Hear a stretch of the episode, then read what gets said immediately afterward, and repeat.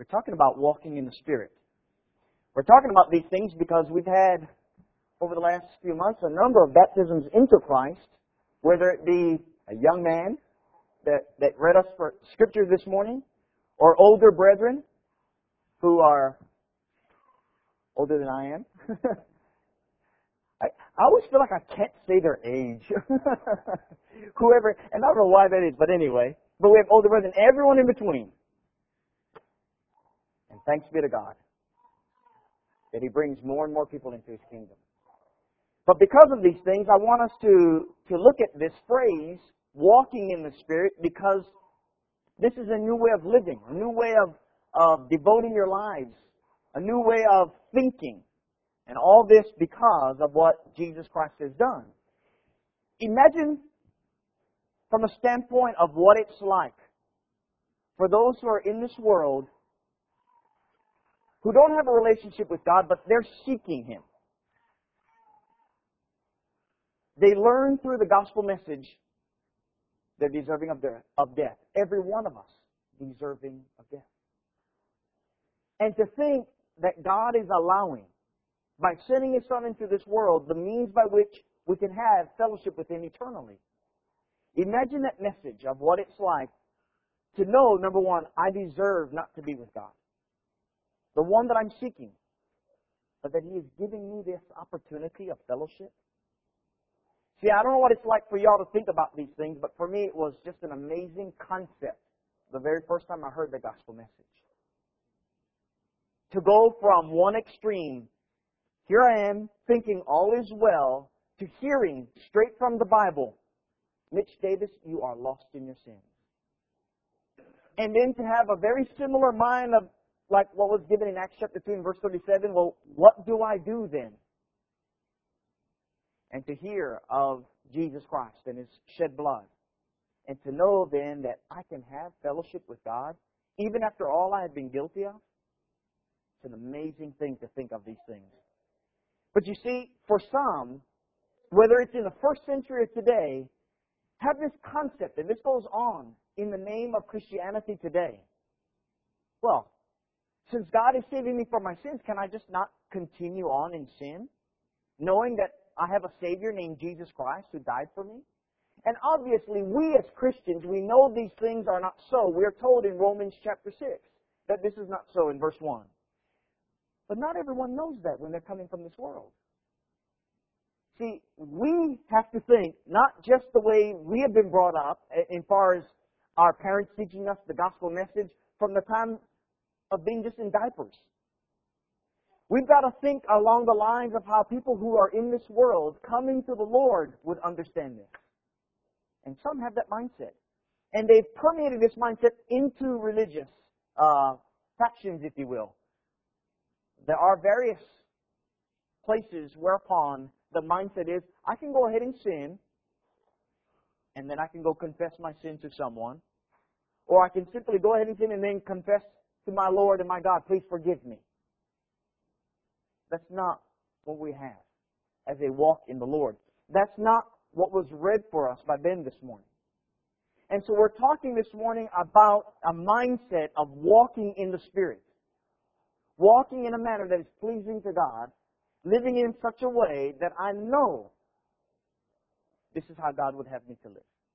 And so, a person who comes to know the Lord, having a knowledge of the Lord, knowing the love that He has given to us. And this morning in our Bible class, I made passing reference to Ephesians chapter 1, verses 15 through 18, which was Paul's prayer for his brethren at Ephesus to have this very knowledge of the Lord. That at, that in turn would lead us to walk in Him. By the love that is shown us, that very same love is what I'm going to give to Him. That's a very difficult mindset. You see, when I was a babe in Christ, here's the way I thought. I obeyed the gospel because that passage that was given to me that morning was from Luke 16. And I read of that rich man and the place that was in Hades, and that was enough fear in me to say, that's not where I want to be.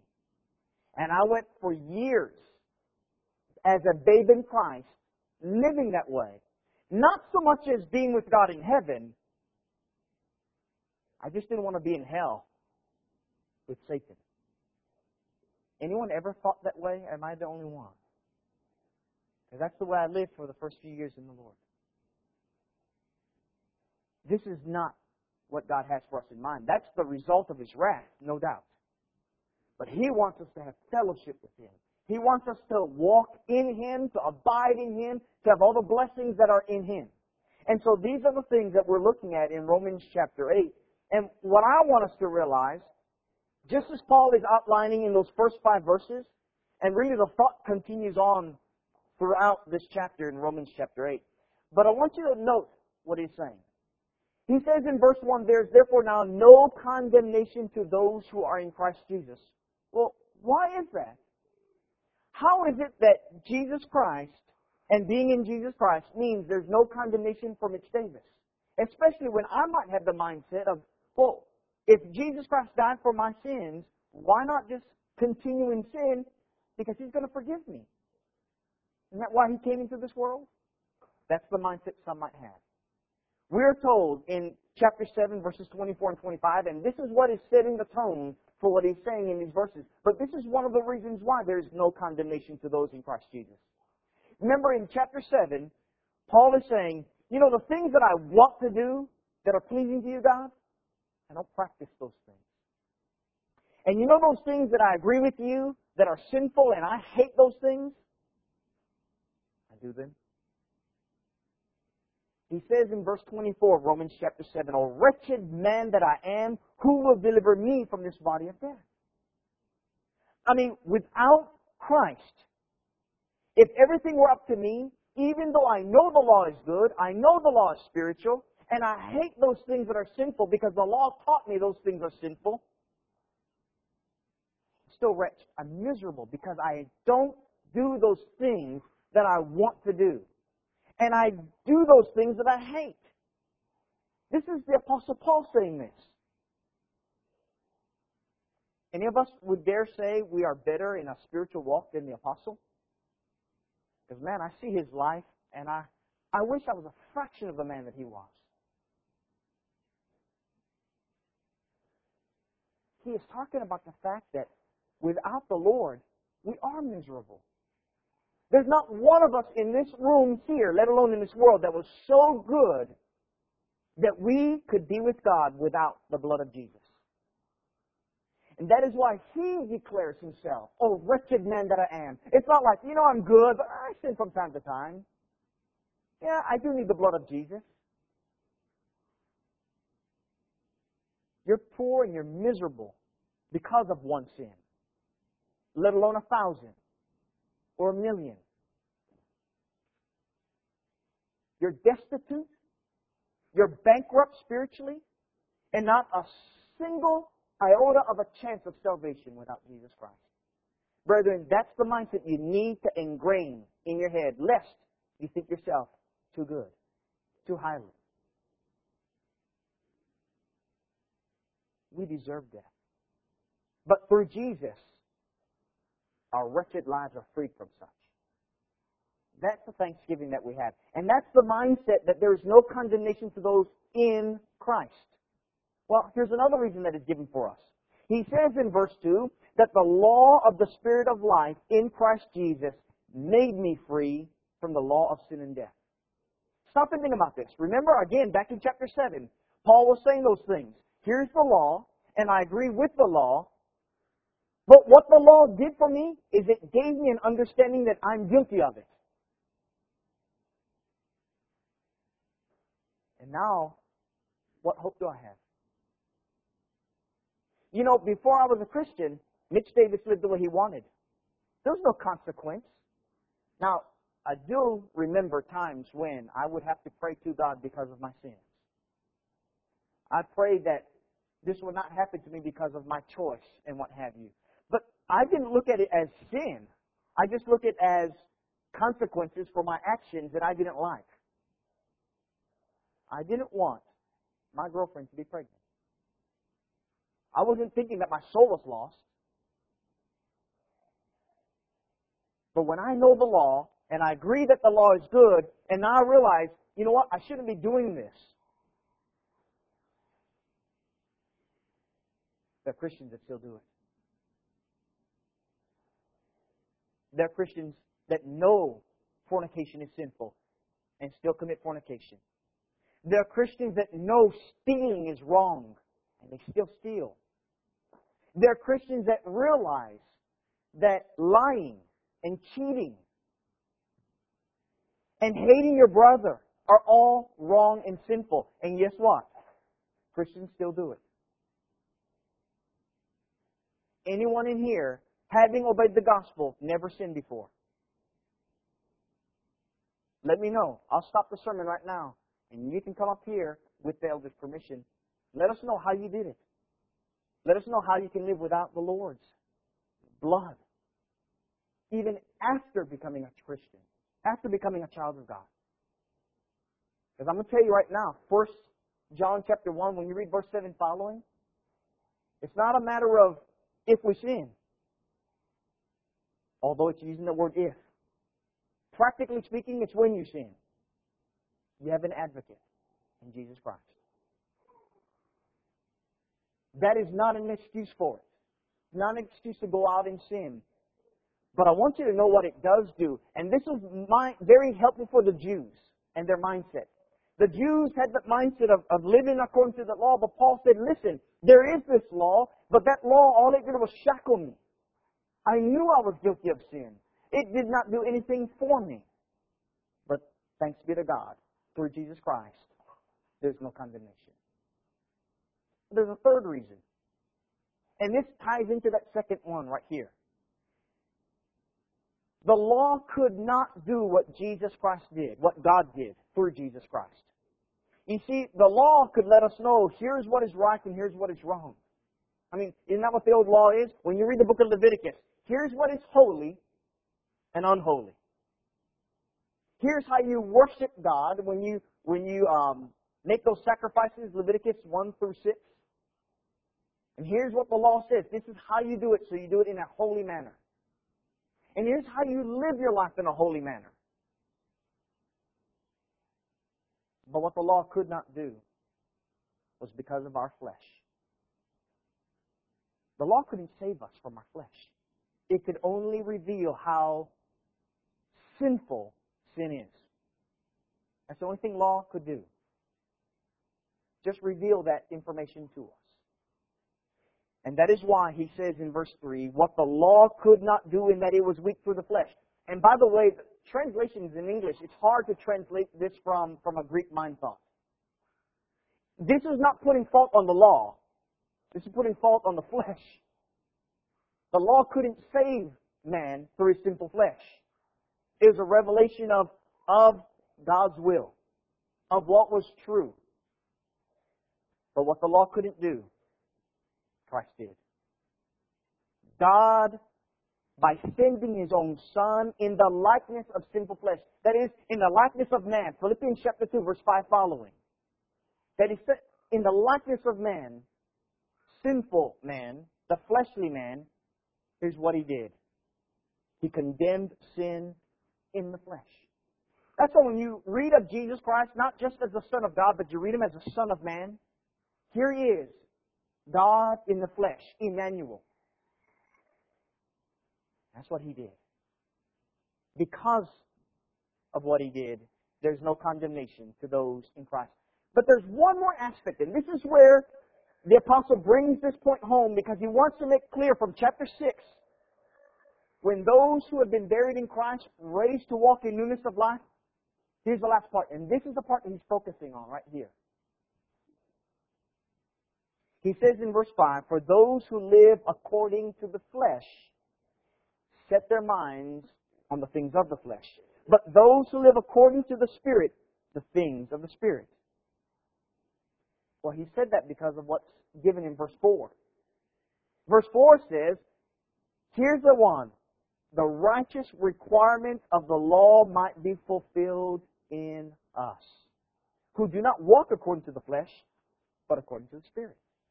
So those who walk according to the flesh, if we were to go through this real quick, notice what he says. Those who walk according to the flesh, it's because of your mind. It's not been transformed. It's not been converted to the Lord yet. Stop and consider, brethren, when you're weak. And you're not just, when I say weak, I'm not talking about from the standpoint that, um, you know, we, we're all guilty of sin at some point. I'm talking about that you're continuously tempted by sin, whatever the sin may be. It might be hatred, it might be arrogance, it might be pride, it might be immorality, impurity of some sort. Whatever it is, there are those temptations. When your mind is constantly dwelling on these things, you're going to walk according to them. You're going to give in to those temptations. The fruit of the, or the fruits, if you will, of the flesh, the works of the flesh, Galatians 5, verse 19 through 21. All those things that we could list there. Or go back to 1 Corinthians chapter 6. Or go on to other passages that, that list, if you will, the works of the flesh. It's because the mind is on it. That's what happens. And any brother or sister in Christ, no matter how strong you think you are, you can be guilty of this very thing. Brethren, I know this to be true.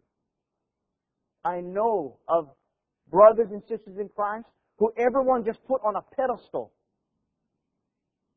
Preachers, elders, deacons, certain Bible class teachers that have been looked upon so highly over years and decades, and they find out this brother in Christ or that sister in Christ had been living in sin for years. It happens.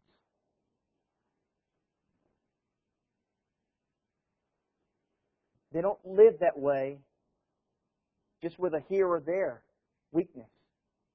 Their minds are set on the flesh. When you walk in the flesh, it's because your mind is there on the flesh. This is the mindset of death, we are told. We're also told that this is the mindset that is hostile toward God. This is the very mind that brings forth death to so many because of that influence. Those who walk in the flesh ultimately are not subject to God nor His laws because their mind is not focused on pleasing Him. Their mind is not focused on walking according to the righteous requirement of the law. Their mind is set on the things of the flesh. And brethren, if this is you, and you might have a wonderful picture that everyone says, you're just a wonderful brother or a wonderful sister in Christ, you deceive yourself. And I deceive myself if this is the way I live. Imagine having tasted salvation. Think about this. You have life given to you. This new lease on life. To ever go back, I cannot even conceive of that. I can see how brethren can be weak and may sin from time to time, but that's not the walk. That's not the walk of someone who realizes there's no condemnation in Jesus Christ and that I walk with the Lord. I, as we were looking at this morning and last Wednesday, imitate God by walking in love, by walking in, in the Spirit, by walking in the light, by walking in wisdom. But those who walk in the flesh don't think this way. And there are Christians that have not learned to walk in the Spirit yet. There are some Christians that have made a decision to walk in the flesh. I remember a brother in Christ. He had been a Christian for a number of years. I, I said a number of years. About three, four, five, six years. In his early 20s. And he determined to walk in the flesh. He said, well, because I want to know what it's like. I thought, how in the world can you think that way? There are those that will walk in the flesh. You can't be pleasing to God. Brethren, when you're not pleasing to God, you become His enemy, just as mentioned. Because your mindset is hostile toward Him. And if you're not pleasing to God, you have no fellowship with Him because you're not walking with Him. And that mind needs to be renewed. Miss Janie was saying in our Bible class, you know, I was asking the question, well, how is it you keep from being deceived by certain people? You have your mindset set on the Lord and to be renewed daily. Well, that's what scriptures tell us. But if your mind is set on the flesh, you cannot be pleasing to God. So, opposite naturally is given for us here in Romans 8 when you read verses 2 through 5. We're told here in verse 2 following. I'm going to reread this text. In fact, let me just back up to verse 1 again. There is now no condemnation to those who are in Christ Jesus, who do not walk according to the flesh, but according to the Spirit. For the law of the Spirit of life in Christ Jesus has made me free from the law of sin and death. For what the law could not do in the uh, by sending, or that it was weak through the flesh, God did by sending His Son in the likeness of sinful flesh on account of sin. He condemned sin in the flesh, that the righteous requirement of the law might be fulfilled in us who do not walk according to the flesh, but according to the Spirit. For those who live according to the flesh set their minds on the things of the flesh. But those who live according to the Spirit, if I were to add, set their minds on the things of the Spirit. For to be carnally minded is death. But to be spiritually minded is life and peace.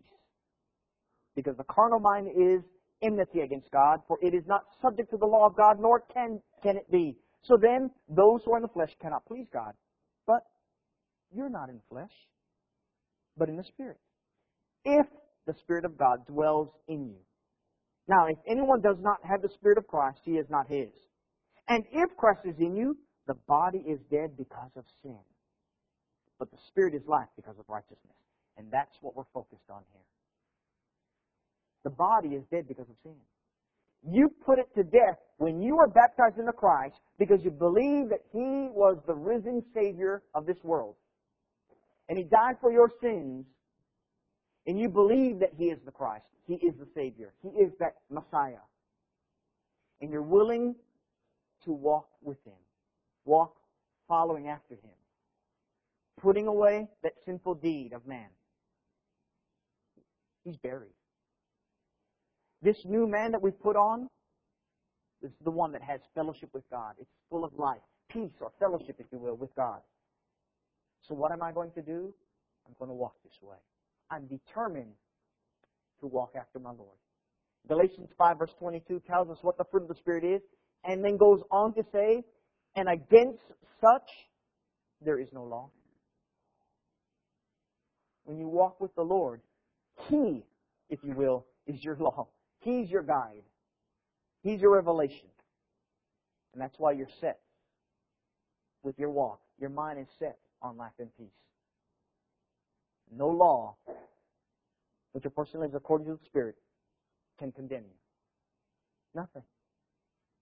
There's no brother and sister in Christ that can look at you and tell you this. Because God is going to be your judge. Now, they can tell you from a standpoint of encouraging you from, from truth, if you will. They can tell you, here's how you ought to live. But they're not going to be your judge in the judgment day. It's the Lord who's going to be that judge. And that's why there is no law to which a person who lives according to the Spirit is going to be condemned. No law will condemn because that person is in Christ. He walks.